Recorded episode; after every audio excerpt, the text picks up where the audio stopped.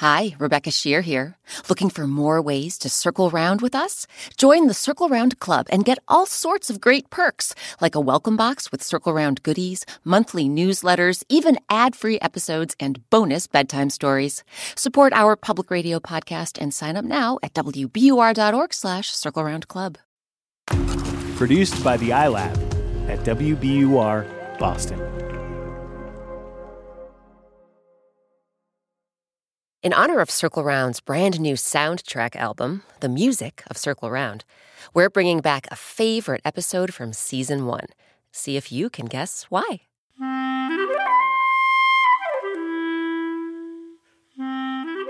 If you've been listening to Circle Round, you know we've introduced you to some extraordinary stories The Lion's Whisker, The Shepherd's Disguise, Sadko, and the Sea. Stories that take place all over the world Ethiopia, Germany, Japan, Czechoslovakia.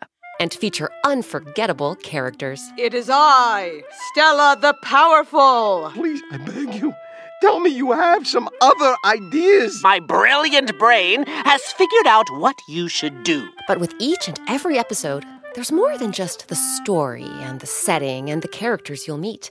There's the music. Like the theme song, of course, the one you hear at the beginning and end of the show. Then there's the music you hear throughout Circle Round.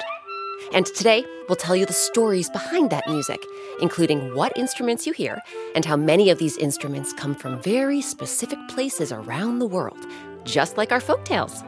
All the music on Circle Round was written by someone whose name you've heard over and over in our closing credits composer and sound designer Eric Shimelonis. And Eric just happens to be with me here today in the very studio where Circle Round gets produced each and every week. Hi, Eric. Hi, Rebecca. Now, Eric, can you talk about the role music plays in Circle Round? I want the music of each of these episodes to function like another character in the story. And for me, that means using the pure sound of solo instruments. So you're talking one specific instrument for each episode? That's right.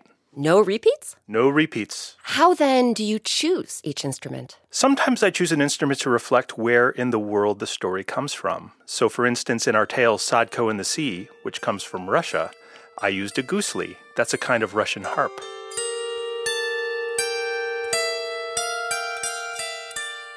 Other times I choose an instrument to reflect a character or characters in a story. Like with Stella and the Dragon, we have these two characters trying to show their strength. So I chose a big, deep orchestral bass, also known as a double bass.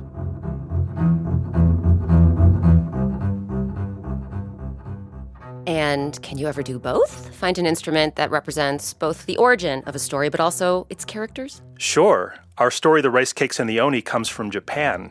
And one of the characters is, of course, the Oni, this big booming monster. So the instrument I chose was the Japanese taiko drum, which can weigh hundreds of pounds and be almost as big as a car.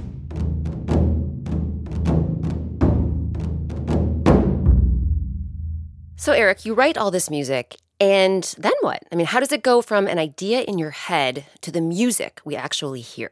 Well, once the music is written, somebody needs to play it. And in many cases, I'm the one doing the playing. But I'm not an expert on every single instrument, and sometimes a composition needs a real specialist, what you might call a virtuoso. In those cases, I call on musician friends to play. And it's a real treat for me to hear how those musicians bring things to the music that I couldn't have imagined. That's the beauty of the composer musician relationship. Now, Eric, we have 30 episodes this season on Circle Round, so that means you're using 30 different instruments. Today, we're going to focus on three of them, and it just so happens that the first one was played by one of those virtuosos you talked about.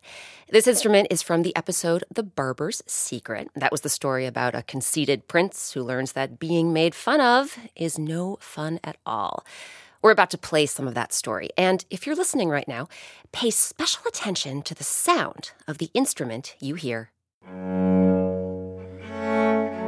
Once upon a time, there lived a king and queen. The king and queen were deeply unhappy because they wanted a child, but were unable to have one. Oh, my queen, a bouncing baby would be such a wonderful thing, and to have an heir to our throne. Whatever will we do? I know not, my king. Perhaps we can ask the fairies in the forest. Maybe they'll know the answer.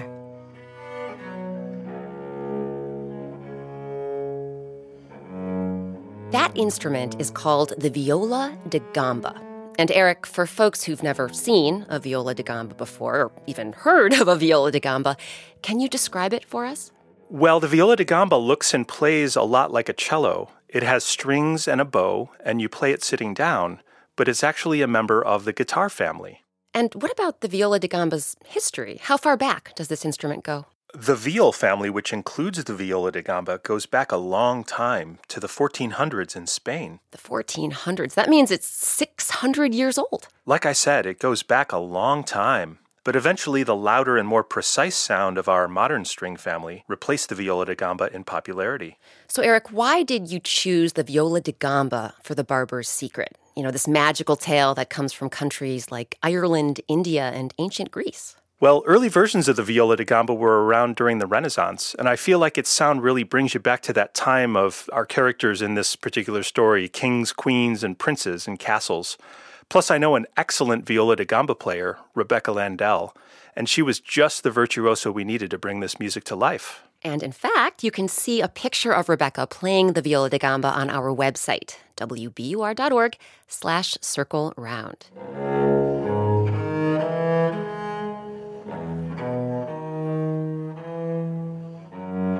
The next instrument we'll talk about comes from the Ethiopian story, The Lion's Whisker.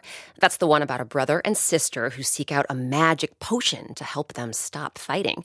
Here's a taste of that episode. A lion's whisker? We can't possibly do that. Brother might have been scared, but he also was curious. He watched as sister grabbed a piece of meat from the kitchen and ran out the door. He stayed a few steps behind as sister raced through the forest and up to the river. Sister set the meat near the water and jumped behind a bush to hide. Brother jumped behind another bush close by. The instrument you heard there is the mbira. And Eric, you actually have an mbira with you right now here in our studio. Can you describe for us what it looks like and how you play it? Well, picture, if you will, a nice wooden board about the size of a notebook with a bunch of thin metal pieces attached. The pieces are all of different sizes and different notes. You hold the wooden board in your hands and then you pluck the metal pieces with your thumbs, like this.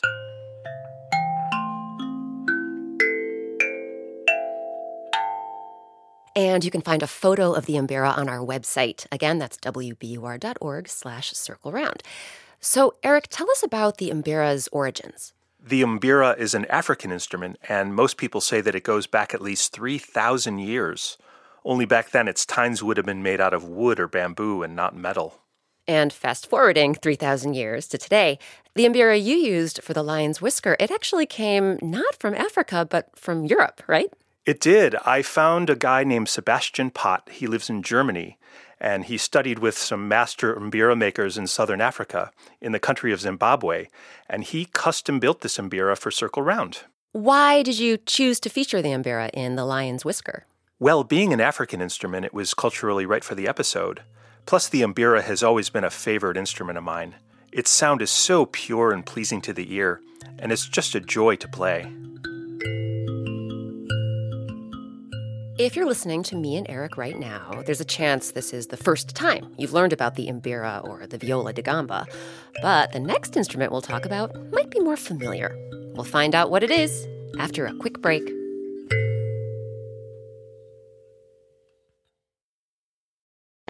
Support for Circle Round comes from Wondery with the new podcast, The Cat in the Hat Cast, perfect for the whole family. Join the Cat in the Hat and your favorite Dr. Seuss characters as they get whisked away on a new adventure every week. Bursting with music, silliness, and rhymes, the Cat in the Hat Cast encourages us all to find fun that is funny in every episode. Listen to the Cat in the Hat Cast early and ad-free right now on Wondery Plus. Support for Circle Round comes from Indeed. We're driven by the search for better, but when it comes to hiring, the best way to search for a candidate isn't to search at all. Don't search, match with Indeed. Ditch the busy work and use Indeed for scheduling, screening, and messaging so you can connect with candidates faster. And listeners will get a $75 sponsored job credit to get your jobs more visibility at Indeed.com slash Circle Round. That's Indeed.com slash Circle Round. Terms and conditions apply. Need to hire? You need Indeed.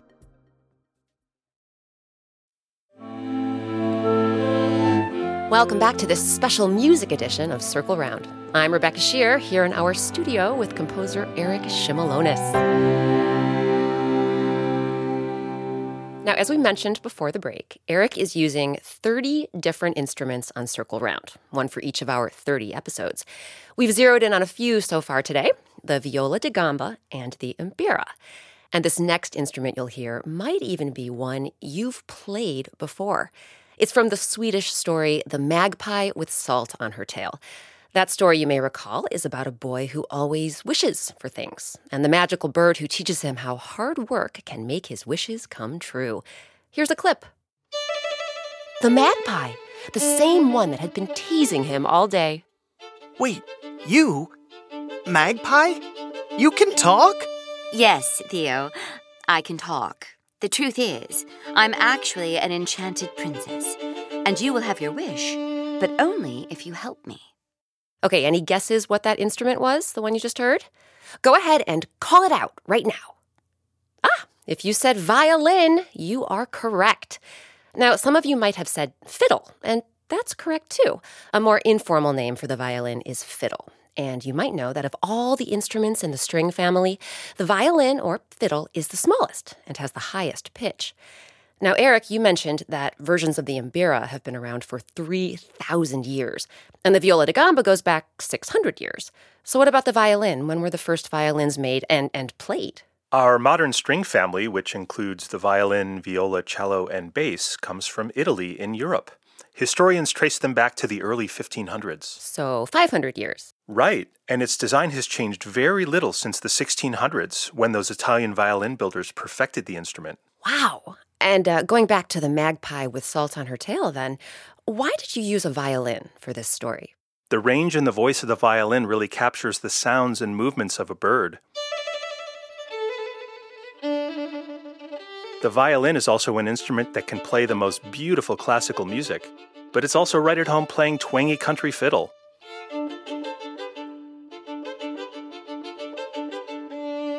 It's all about how the musician plays it. And in this case, I asked another one of those virtuosos we talked about, one of my longtime collaborators, Christian Habel, to play the violin for us. And you can see a photo of Christian playing the violin on our website, wbur.org slash circle round. Eric, now that we've looked back at some Circle Round episodes, let's wrap things up by looking forward to future episodes of the podcast. As the composer of the show, you're writing new music for Circle Round right now as we speak. So, what are some instruments you're looking forward to including over the rest of the season? I'm really looking forward to an episode that will feature the bagpipes. We'll also be playing some blues guitar, and I think we're also going to use the pipa, which is a Chinese lute, in an episode from that country. So stay tuned. Now it's your turn. Is there music you've heard on Circle Round that you've especially enjoyed? If so, tell us about it. Think about which episode or episodes had the music you like best. Then think about why you enjoyed it so much. Next, have a grown up help you use the Voice Memo app on a smartphone to record your thoughts and email us the recording. Our address is circleround at wbur.org. We might include your message at the end of a future episode. And if you play an instrument, we'd love to hear about that too. Or better yet, see it. Find some paper and draw a picture of you playing your instrument. Then have a grown up send it our way. Again, our email address is circleround at wbur.org. Now that you've learned more about the music of Circle Round, maybe you want to go back and listen to some episodes again to really focus on the instrument being played. You can find all of our stories on our website, wbur.org slash circle round. And if you'd like to own the music you hear on the show, you can download the music of Circle Round on iTunes and find CDs at the CD Baby Store. Search for Eric Shimelonis. Circle Round is a production of WBUR, Boston's NPR news station. I'm Rebecca Sheir. Thanks for circling round with us.